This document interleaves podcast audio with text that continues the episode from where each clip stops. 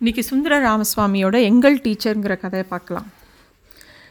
எங்கள் டீச்சர் இந்த கதையோட பேரே வந்து ரொம்ப சந்தோஷமான இருக்குது இந்த கதையை வாசிக்கும்போது.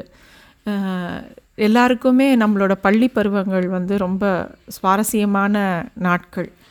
அதுவும் நமக்கு வந்து அம்மாக்கு அப்புறம் ஒருத்தரை ரொம்ப பிடிக்கும்னா எல்லாருக்கும் அவங்கவுங்க டீச்சர்ஸை தான் பிடிக்கும். அதுவும் சின்ன வயசில் டீச்சர் ஏதாவது சொல்லிட்டா அதான் வேத வாக்கு. வீட்டில் அம்மா வந்து இது தப்பு ஸ்பெல்லிங் இப்படி சொல்லாதேன்னு சொன்னாங்க கிடையாது நான் யாருமே ஒத்துண்டது கிடையாது. எங்கள் டீச்சர் இப்படி தான் சொல்லி கொடுத்துருக்கா அதுதான் கரெக்டுன்னு சொல்லுவோம் நம்மலாம் ஸோ அதுவும் சில டீச்சர்ஸ் வந்து டீச் டீச்சர்ஸை ரொம்ப பிடிச்சி போச்சுன்னா அந்த சப்ஜெக்டே பிடிச்சி போயிடும். அந்த சப்ஜெக்ட் புரியறதோ பு புரியலையோ எப்படியாவது அந்த டீச்சரை இம்ப்ரெஸ் பண்ணுறதுக்கு எல்லாரும் கஷ்டப்பட்டு அந்த சப்ஜெக்டை படிப்போம். டீச்சர் கட்டின்னு வர புடவை டீச்சர் சிரித்தா சந்தோஷம் டீச்சர் ஒரு நோட்டை கொடுத்து அந்த கிளாஸில் போய் கொடுத்துட்டு வான்னு சொன்னால் ஒரு சந்தோஷம். திட்டு வாங்கினா கூட சந்தோஷம்தான் எங்களை க என்னை கவனித்து திட்டினாங்கங்கிறது கூட ஒரு சந்தோஷம்தான் ஸோ எல்லாருக்குமே இந்த கதையை சொல்லும்போது யாராவது ஒரு டீச்சர் நினைவுக்கு வரலாம். அந்த டீச்சரும் நம்மளை நினச்சிட்டு இருப்பாங்கன்னு நான் நினைக்கிறேன்.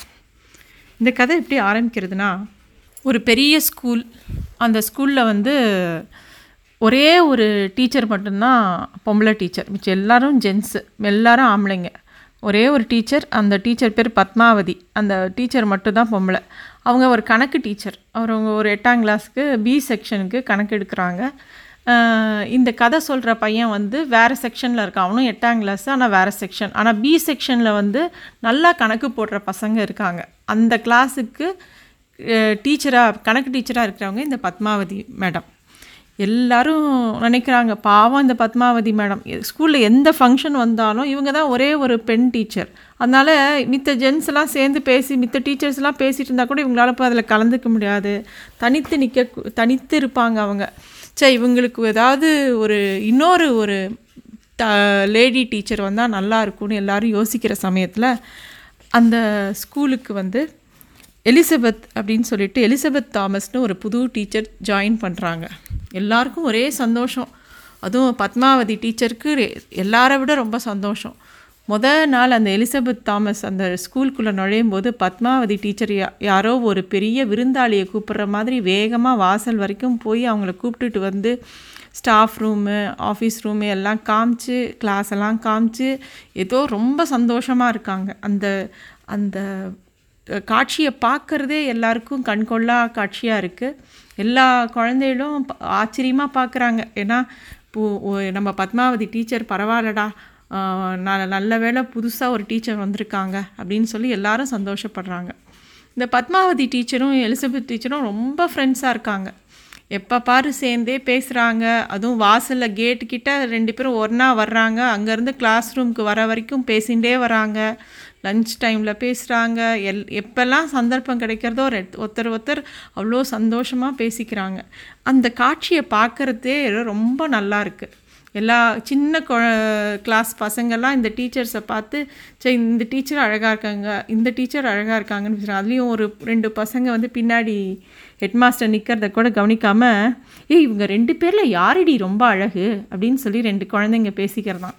அதை கேட்டுட்டே ஹெட்மாஸ்டர் சிரிச்சுட்டு அந்த இடத்த விட்டு நகர்ந்து போகிறாரு இவ்வளோ சந்தோஷமாக அவங்க காலங்கள் போயின்னு இருக்கு அப்போ வந்து காலாண்டு தேர்வு முடிஞ்சு விடைத்தாள்கள் கொடுக்கும்போது ஹெட்மாஸ்டர் வந்து ஒரு ஃபங்க்ஷனில் சொல்கிறார் நம்ம பத்மாவதி டீச்சர் மாதிரி கணக்கு சொல்லித்தர இந்த உலகத்தில் யாருமே கிடையாது அப்படின்னு சொல்கிறார் அதுக்கு அவர் ஒரு உதாரணம் கூட சொல்கிறார் அவங்க மனசு வச்சா ஒரு பெருச்சாளிக்கு கூட பித்தாகிரஸ்தி ஏரத்தை சொல்லி கொடுத்துருவாங்களாம் அப்படின்னு ஹெட்மாஸ்டர் பயங்கரமாக பத்மாவதி டீச்சரை புகழ்கிறாங்க அந்த ஸ்கூலில் ஒரு நினைவு பரிசு இருக்குது சீதா லக்ஷ்மி அம்மாள் நினைவு பரிசுன்னு சொல்லிட்டு. கணக்கில் நூற்றிக்கு நூறு வாங்கின பசங்களுக்கு அந்த பரிசை கொடுக்குற வழக்கம் இருக்குது அந்த ஸ்கூலில்.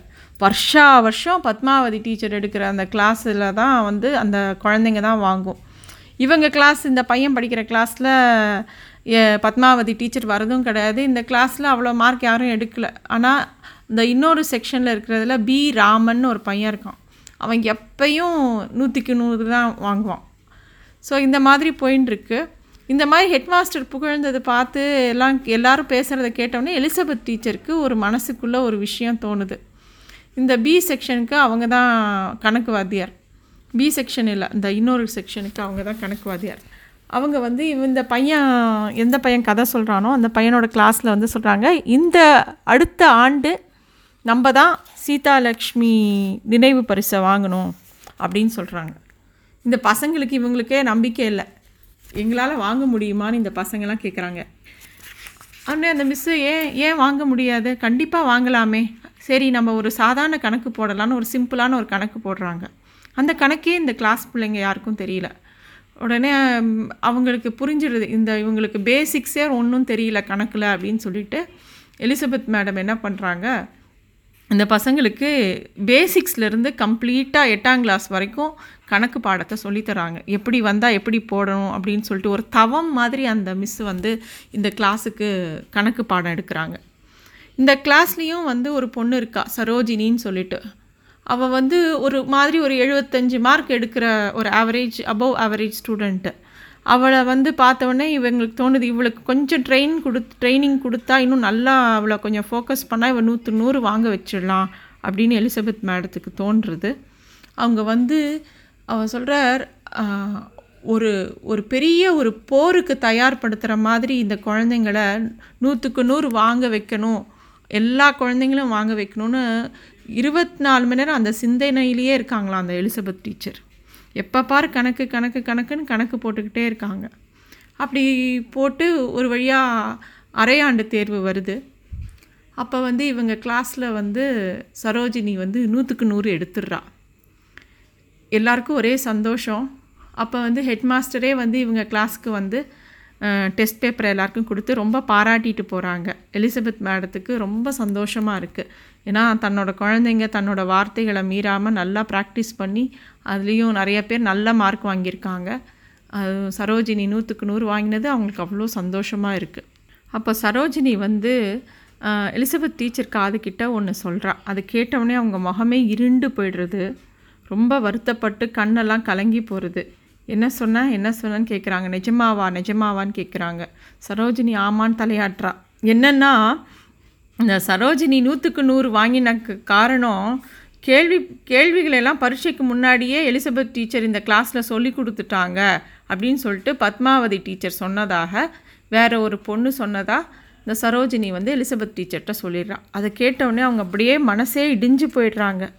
இவங்க கிளாஸில் எல்லாருக்கும் தெரியும் அவங்க எப்படி உழைச்சாங்க அப்படின்னு சொல்லிட்டோ. அந்த கேள்வித்தாளில் வந்த எந்த கணக்கையும் இந்த மேடம் முன்னாடி போட்டு இதுதான் வருங்கிற மாதிரி எந்த விதமான வார்த்தைகளும் அவங்க சொல்லலை. இருந்தாலும் இப்படி ஒரு அபாண்டமான ஒரு பழி அவங்க மேலே வந்த உடனே அவங்க ரொம்ப வருத்தப்பட்டுண்டு ஸ்கூலை விட்டு அன்றைக்கி போகிறாங்க எல்லாரும் நினைக்கிறாங்க இனிமேல் எலிசபெத் டீச்சர் அவ்வளோதான் இனிமே வரவே மாட்டாங்க. அவங்க மேலே தேவையில்லாமல் பெரிய பழி போட்டுட்டாங்கன்னு இவங்க எல்லாரும் பயப்படுறாங்க. மறுநாள் வரல. அப்புறம் ஒரு நாள் கழித்து திருப்பி வந்துடுறாங்க எலிசபெத் டீச்சர். வந்துட்டு அதே சந்தோஷத்தோட திருப்பியும் கிளாஸ் எடுக்க ஆரம்பிக்கிறாங்க. ரொம்ப ஃபோக்கஸ்டாக பசங்களுக்கு சொல்லித் தராங்க. அப்பயும் தீர்மானமாக சொல்கிறாங்க இந்த தடவை சீதாலக்ஷ்மி அம்மாள் நினைவு பரிசு நம்ம வகுப்புக்கு தான் வரும் அப்படின்னு சொல்லிட்டு திருப்பியும் எல்லா கணக்குகளையும் போட்டு இவங்கள திருப்பியும் பயங்கரமாக தயார்படுத்துகிறாங்க முழு ஆண்டு தேர்வுக்கு. அப்போ எலிசபெத் டீச்சர் சொல்கிறாங்க அந்த ஆனுவல் எக்ஸாமுக்கு கொஸ்டின் பேப்பர் வந்து வேலி வேறு வேறு ஸ்கூல்லேருந்து வருது. இவங்க யாருமே செட் பண்ணல. இங்கே செட் பண்ணால் தானே இவங்க கணக்கு சொல்லி கொடுத்துட்டாங்களா? ஏற்கனவே கொஸ்டின் அவுட் பண்ணிட்டாங்களா? இந்த மாதிரிலாம் பழி வரும். ஸோ அதனால் கம்ப்ளீட்டாக வேறு ஸ்கூல்லேருந்து இவங்களுக்கு கொஸ்டின் பேப்பர் வருது. இவங்க எல்லாரையும் நல்லா தயார்படுத்தியிருக்காங்க. எல்லாரும் ஆனுவல் எக்ஸாம் எழுத ஆரம்பிக்கிறாங்க. எழுத ஆரம்பித்து அன்றைக்கி கணக்கு பரீட்சை. எல்லாரும் எழுதுகிறாங்க சூப்பர்விஷனுக்கு எலிசபெத் டீச்சரும் இருக்காங்க. அப்போ வந்து சரோஜினி வந்து வேக வேகமாக கணக்கெல்லாம் முடிச்சிடுறா. முடிச்சுட்டு ஆன்சர் பேப்பரை கொடுக்கறதுக்காக எழுந்துக்கிறா. எலிசபெத் மேடம் அதை வாங்கலை. நீ வந்து நல்லா செக் பண்ண இன்னும் டைம் இருக்குது அப்படின்னு சொல்கிறாங்க இது எல்லார் காதலையும் உழருது. மித்தவங்களாம் எழுதி ஒவ்வொருத்தராக பேப்பர் கொடுத்துட்ருக்காங்க எல்லார்கிட்டேயும் வாங்குறாங்க. ஆனால் சரோஜினி கிட்ட மட்டும் வாங்கலை. அப்போ திருப்பியும் வந்து சொல்கிறாங்க எலிசபெத் டீச்சர் கடைசி மணி அடிக்கும்போது கடைசி கணக்கு வரைக்கும் பார்த்தியா என்ன அவசரம்? அப்படின்னு கேட்குறாங்க அப்படி அப்போ வந்து அவள் திருப்பியும் சரோஜினி கடைசி பக்கத்தை திருப்பி பார்த்துட்டு அவள் பண்ண ஏதோ ஒரு ரெண்டு சில்லி மிஸ்டேக் அவள் ஞாபகம் வருது. நாக்கை கடிச்சுட்டு வேகமாக அதை திருத்துறா. அப்போ வந்து ஒரு பெரிய குரல் உங்கள் நடவடிக்கையை நான் ஆட்சேபிக்கிறேன் என்று குரல் ஹால் நெடுக்கிலும் எதிரொலித்தது. பத்மாவதி டீச்சர் பத்ரகாளி மாதிரி நின்று கொண்டிருந்தார். எலிசபெத் டீச்சர் அவர் நின்ற பக்கம் திரும்பி பார்க்கவில்லை.